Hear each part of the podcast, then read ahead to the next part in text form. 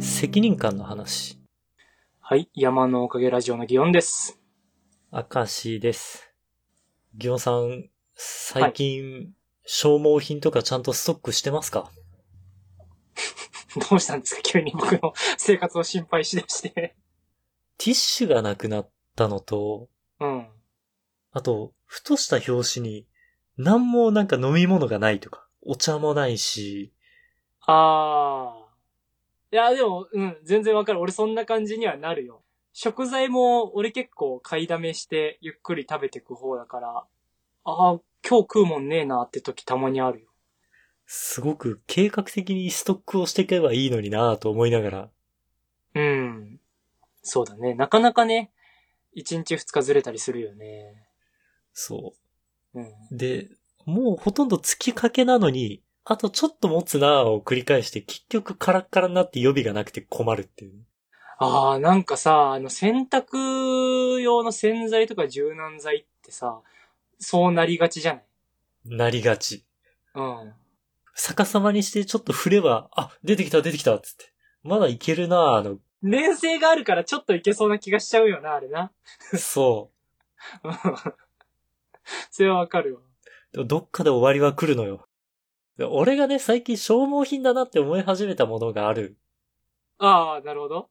これが責任感でして、またなんか不思議なもん持ってきたね。 どうしたのさ。こっから仕事の愚痴を。ああ、オッケーオッケ約束とか、頼りにされる場面とか、頼まれる場面とかあるじゃない。ー。あるね。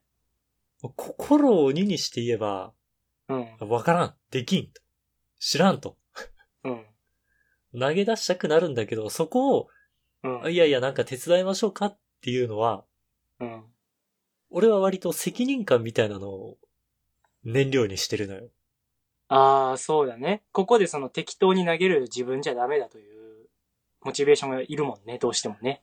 そう、なんかきちんと向き合う人であろうという、うんうんうんうん。あうん責任感っていう言葉がいいのかちょっと微妙になってきたけど、まあ、俺は責任感と名付けておいて、で、うんうんうん。それ、なのにもかかわらず、それによってちょっと休憩の時間が減るみたいなのが、うん慢性的にずっと続いたとするじゃない。うん。ってしたら、あれ俺責任感でやってるはずだけど、すげえ自分辛くなってきてるぞってああ。思っていくわけよ、どんどんどんどん。ってなってったら、なんか責任感持っててもいいことなくねっていう思考に変わっていくのよ。ああ。はい。なりますね。で、あ、これダメだな、責任感ちょっと減らしとこうって言って、うん。自然と自分の中の責任感が目減りするのよ、最初より。まあなんかこれを人によっては大人になるみたいな言い方する人もいますよね。そうね、うん。責任感を果たすことによって自己肯定感が高まって、さらに、なんていうのかな、責任感が高まりますっていう人もいるかもしれないけど、俺はうん目減りするのよ。はい。まあまあでもわかるよ。うんうん。気づいた時には、俺はすごい発見だなと思って。つまりね、あー。うん。人がなんか頼み事をするっていう時は、その人の責任感みたいなのを当てにしてると考えるわけよ。はいはいはいはい。で、その人は、その頼まれ事を果たすわけなんだけど、うん。その行為が一通り完結したら、責任感が減ってますと。うん。ということは、周りの人によって、己自身の責任感が消耗されたなっていう構図になるわけじゃなるほど。そうだね。ん。良くないぞと思って。また、そう、まあ MP みたいなものなのかね。責任感というものはそういう意味では。これがね、うん。自然回復はしないんじゃないかなと。 あ、そまあさっき例にも出したけど、う。うん。休憩割って、あ、まあ頼まれたからこれちょっとや、片付けちゃおうかなみたいなのをやっちゃうのよ。うんうんうん。良くないなと思って。そういう文化が、その、グループになんかもう存在しちゃってるのよ。おー で、こっからはもう同調圧力。はい責任感、そうですね大量消費、 大量生産の時代みたいな。でも誰も生産してくれないんだけどね。自分で作んないと。 あ、そうだよね。うん。それはあれだからね、枯渇した人間の自己管理がな、そう。昔のようにね、三種の神器って言って、うん。丁寧な睡眠、丁寧な食事、うん丁寧な責任感っていう三種の神器があったのに。 そうじゃなかったはずなんだけどね。 もう昭和の時代は良かった。生まれてないけど。昔はあったのかい、あそれが。あの時代は、これ怒られるよ。 まあ、のはずなのに、今は責任感の大量消費時代に突入しているなと。ああ、なるほど。恐ろしい事態ですよ。確かにそれは、なんか言われたらわかるよ。ある、そういうサイクルはね、ロジカルなというか分業制みたいなのが起きたことによって、自分はこういうことだけしとけば怒られないっていう意識持つ人と、いや、人のこと考えるとここまでやらんといけんのんだよなを考える人の負担がだいぶ変わってるよね、今ね。そうね。うん。なんか冷たいなって気もしちゃうけど、やっぱ分業した自分の範囲だけきちんとやるっていう方がうん。いいのかっていう考えにもなり始めている。個人の生きやすさだけを考えれば、それはその方がいいんだよ。もうあの、明らかな話だなと思う。ただ、会社としてのトータルコーディネートみたいなことで言ったら、絶対そういうやつがいない方がいいんだけど、まあ、そうそうね、そうね。ただ、会社の使命としては、みんながそういう個人の生きやすさを優先しても回れるシステム作りは作んなきゃいけないっていう話ではあるよね。責任感を無駄に消費する人によって、かろうじて回ってる会社を作ってんだったら、その会社が悪いもんね。そう。だから俺は、いよいよ次のステップに行かないといけないなと思って。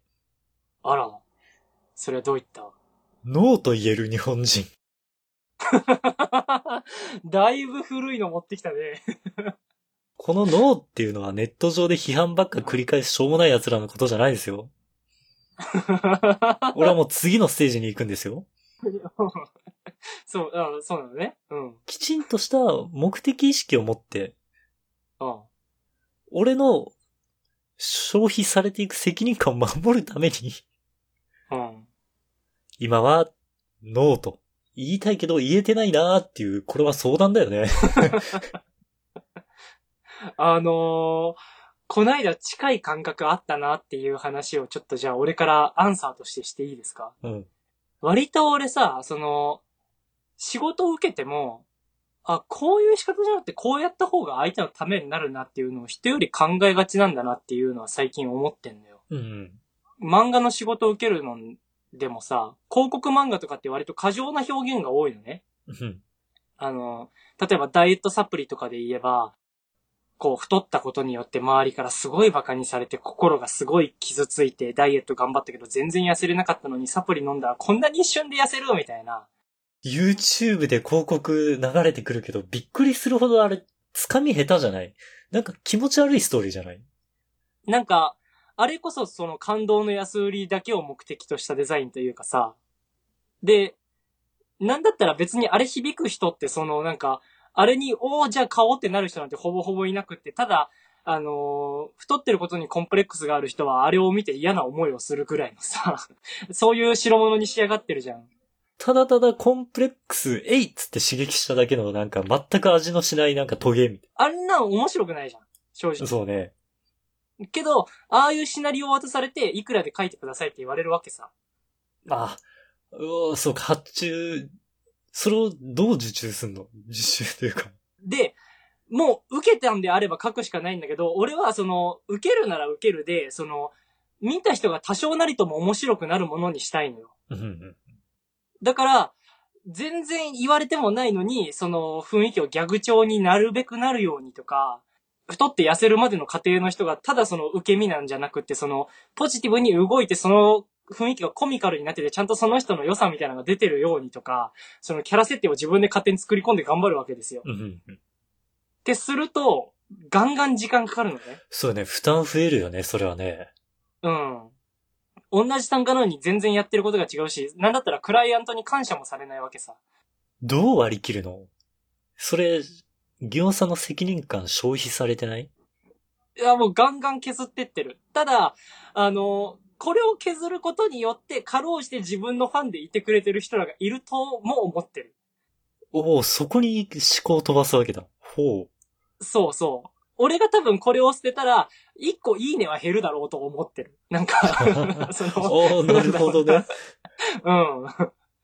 うん。 ぐらいのつもりで、だから、ああいう宣伝を俺が受けなかったからって言って世の中から宣伝なくなるかって言ったらなくなんないんだけど、うん受けなきゃ俺の生活も困窮する。じゃあ受けるんだけど、じゃあ受けたら受けたでちゃんと世の中にちょっと頑張って提供することで、俺のことをちょっとでもいいねって思ってくれてる人が、がっかりしないでいいように多少なりとも頑張ろうぐらいのモチベーションでやってんだけど、おじゃあ、あれか。なんか、やったら、いいねは誰かが押してくれてるだろう、みたいな考え方。そう、心の中のいいねみたいなのも多分あるんだけど、それが一個減るんだ。ここで俺が頑張んないと、みたいなものをこう背負いながら生きてんだけど、ただ、そうやって頑張った結果、俺なんか、一週間前くらいかな、なんかあの、突発で、ちょっとみんなでシェアハウスの大掃除しようと思うんだけどって言われた時に、どうしても時間が足りんすぎて、俺膝に手当てて、半ば崩れ落ちそうな体勢で、無理だーって叫んだんだけ どさ、あの、時間がなさすぎて。言えてるな。ギオさんはノーと言える。あの、ただ、だいぶ絞り出したら無理だったよ。あの、なんか、エマンジェンシーコールみたいな、もうあの、アラーム鳴ったぐらいの勢いで俺無理だって叫んでたよ。限界まで来たら無理だって言える、ね、人間って。死ぬ前のアラームが発達してるわ。やっぱ言えるかな、人間って俺。いや今言ってるかなんか、うん、言えてるよ。今言えてる。 まあ、相手に伝えないと意味ないんだけどさそう ね。うん、こんな、こんなとこで言っても、まあ意味ないっちゃ意味ないんだけど。うん。まあまあでも、多分若干これで MP 回復したじゃないしてないしてないしてない。 だ、無理無理無理無あ理。そう。 そうか。してないのか。してなかったらダメだな。あの、 ノーと言わんといけんわ、それは。そうか。そう、それが消耗品であることに気づいた。そう。でもすごうくん寂しい考え方だな、とも思う思いつつ、でも身を守るために、みたいな。そうだね。いや、もう、それは、だから、一個の意味で、本当に大事な、こう、出がらしみたいな責任感は、自分が本当に大事にしたいなって思うものに使うぐらいの感じでいいんじゃないでしょうか。あー。最後の最後は何をってもう決めとく予約しちゃっとくうん。は大事だと思うよ。それがあったから、あの、もののけ姫のモロは最後首だけでも動けたんだと思うよ。あれ最後予約してた分の責任感。うん、あれ。だって、あの女にとっておいた最後の力なのにって言いながら起き上がってたじゃん。 確かに。もう予約決めてんだから。うん。取っといたんだね。うん、取っといて、しかも取っといたの体全部分は取っとけんかったから、首だけ分取っといて、ああなったんだから。俺も最後の悪あがきする分ぐらいは取っとく。いや、大事なことよ。もろに学ぶという結論が出てきた。ちょっともののけ姫見返そ本当に限界が来たのにどうしてもやらないけんかったら、もう明石さんも言おう。やれやれ、あの時のために取っておいた最後の責任感なのに、みたいなことを言いながらさ。う。俺その時三輪明宏さんみたいな喋り方になってる。大丈夫それ。うん。もう、うつろな目でそれ言おう。そしたらもうみんな察するけん。こいつあと首しか残ってねえんだって。 ちょっと最後の責任感予約した上で三輪さんのモノマネ練習しよう。はい。そこもちゃんとクオリティ上げる責任必要なんで。足りない。一言の話。はい。山のおかげラジオの祇園です。証です。今回もね、山影一言紹介していきましょはい。第12回山影一言。お題に対する感想発見など、読書感想文より気軽に一言で書いてみませんかということで。う。はい。今回のお題が、エアコン、扇風機、うちわですね。夏ですね。もうめちゃくちゃ暑いですからね、早く終わってほしいみたいなとこまでありますよ。もうちょっと暑いですね。今8月下旬。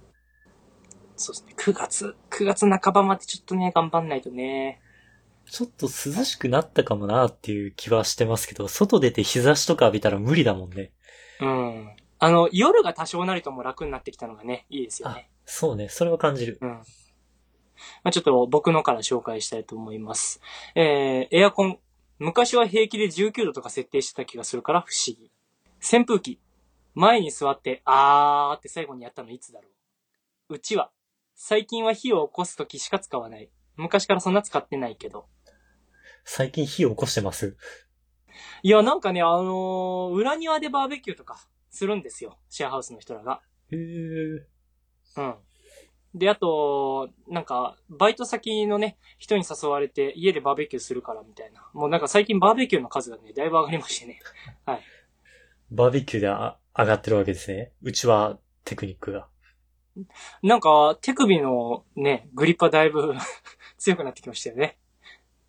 エアコン、 19度あれ、でも昔してたと思うんですよ、19度とか僕。いや、19度は無理でしょ。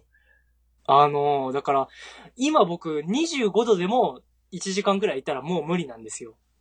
え、暑くて寒くて。寒すぎて。あ、そうだよね。うん。俺、この間27度でエアコンかけててお腹冷やしすぎて下痢になりましたも弱いね、明石さんね。ん。んなん か、27でダメかと思って。うん。27ってなんか適温ぐらいのはずなのにね。そう、今、だからビビっちゃってもう29度に設定して る。つける意味。大丈夫ですかなんかあの、この間ニュースであの、なんかエアコン30度で結果的に脱水症状で倒れたみたいなおじいちゃんいましたけど、あの、ギリギリそのようねち。脱水症状も嫌だけど、お腹壊すのも嫌だなと思 って。そうだね。だ、なんか、お腹壊したら結果的に脱水症状になりそうですしね。そうね。うん。いや、昔19度やってたよなって思う。だから子供の頃って部屋でも暴れるじゃないですか。それで体が温まるから。そうそう。で、基礎体温も多分子供の頃の方がなんか暑いっすよね。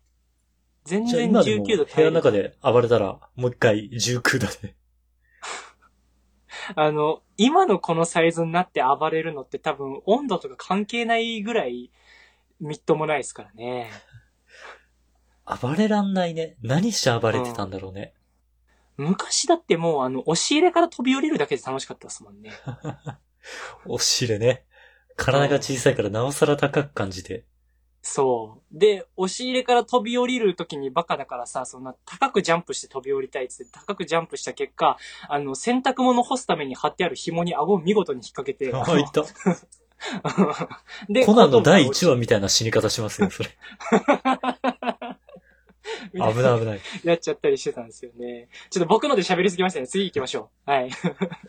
次、えートリフィドさんの一言。はい。エアコン扇風機うちは絵に描いて一番楽しいのは扇風機でしょうか物語感があって。えー昭和レトロ、おしゃれサーキュレーター、ハイテクというか、パッと見、もう扇風機とは分からなくなっているダンス、ダイソン。ということで。 ダンソンはフィーザキーの。捕まえちゃいましたね。はい。これいいかさら、何もはい一言の投稿の、ある意味革命を起こしてますよね。いや、本当にね、総じてみたいなね。あの、俯瞰性がすごいですよね。もしこの三つの中で、この条件ならば、うん。 B だなっていう回答の仕方うん。しかもその後に物語感があったっていう一言をつける。これすごくないいやー、なんか、風情がありますよね。俺、このバ、 バランス感覚は発明だなと思って、これからテンプレートになりますよ。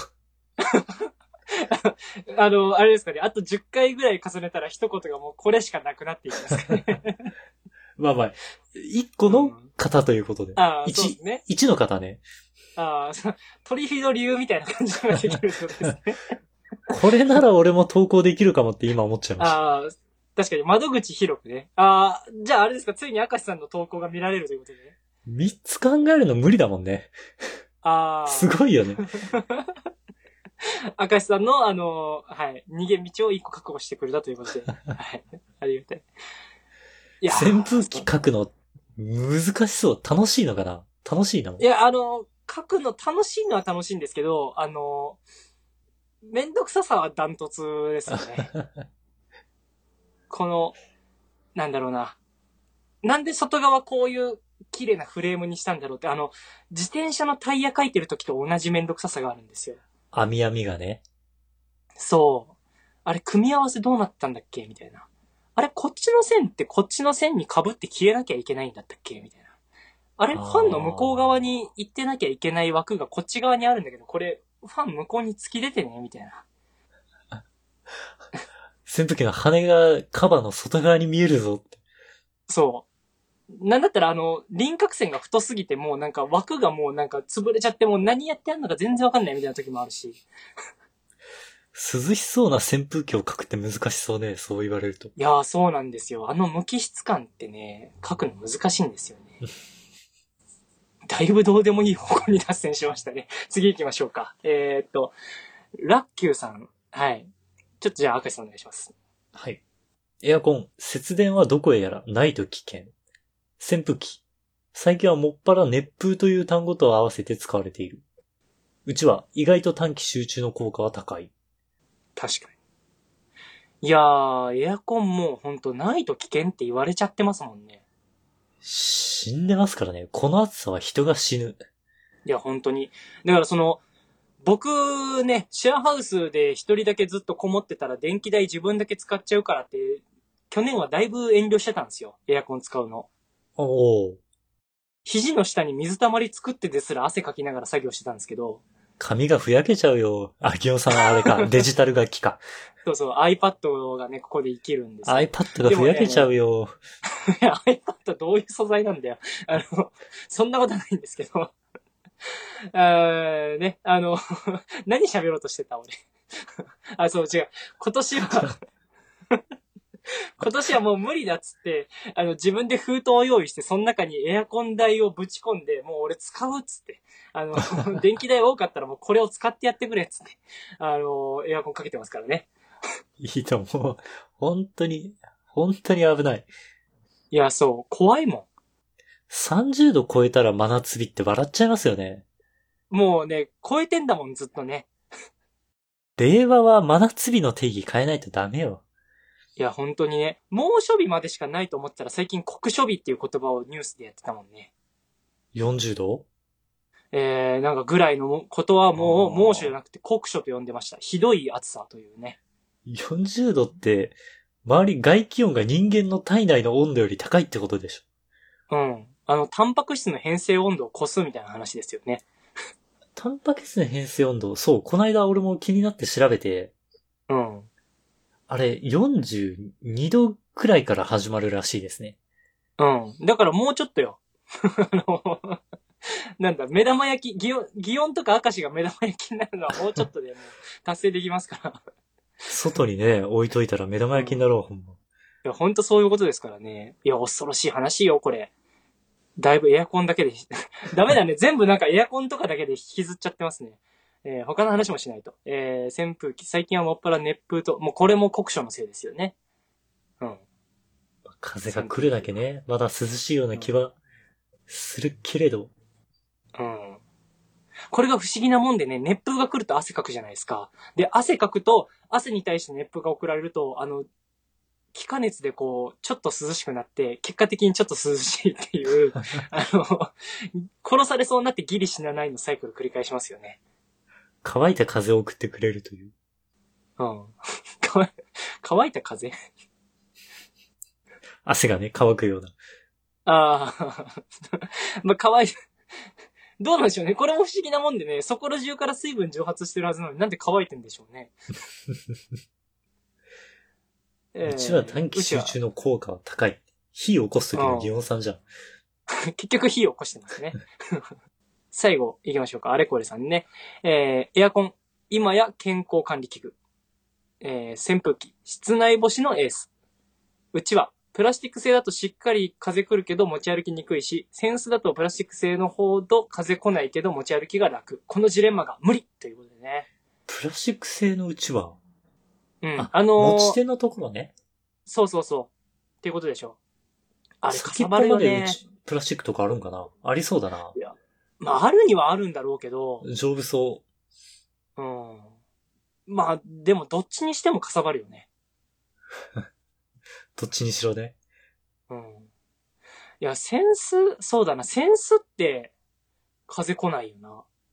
センス、センス最近、あれよね。あの、将棋で見るよね。あ将棋のグッズみたいな。あ。あれ、なんだろうね。もう雰囲気出すためにやってるよな。ああいうのなんて言うんだろう。文字が書いてあるのよ、なんか。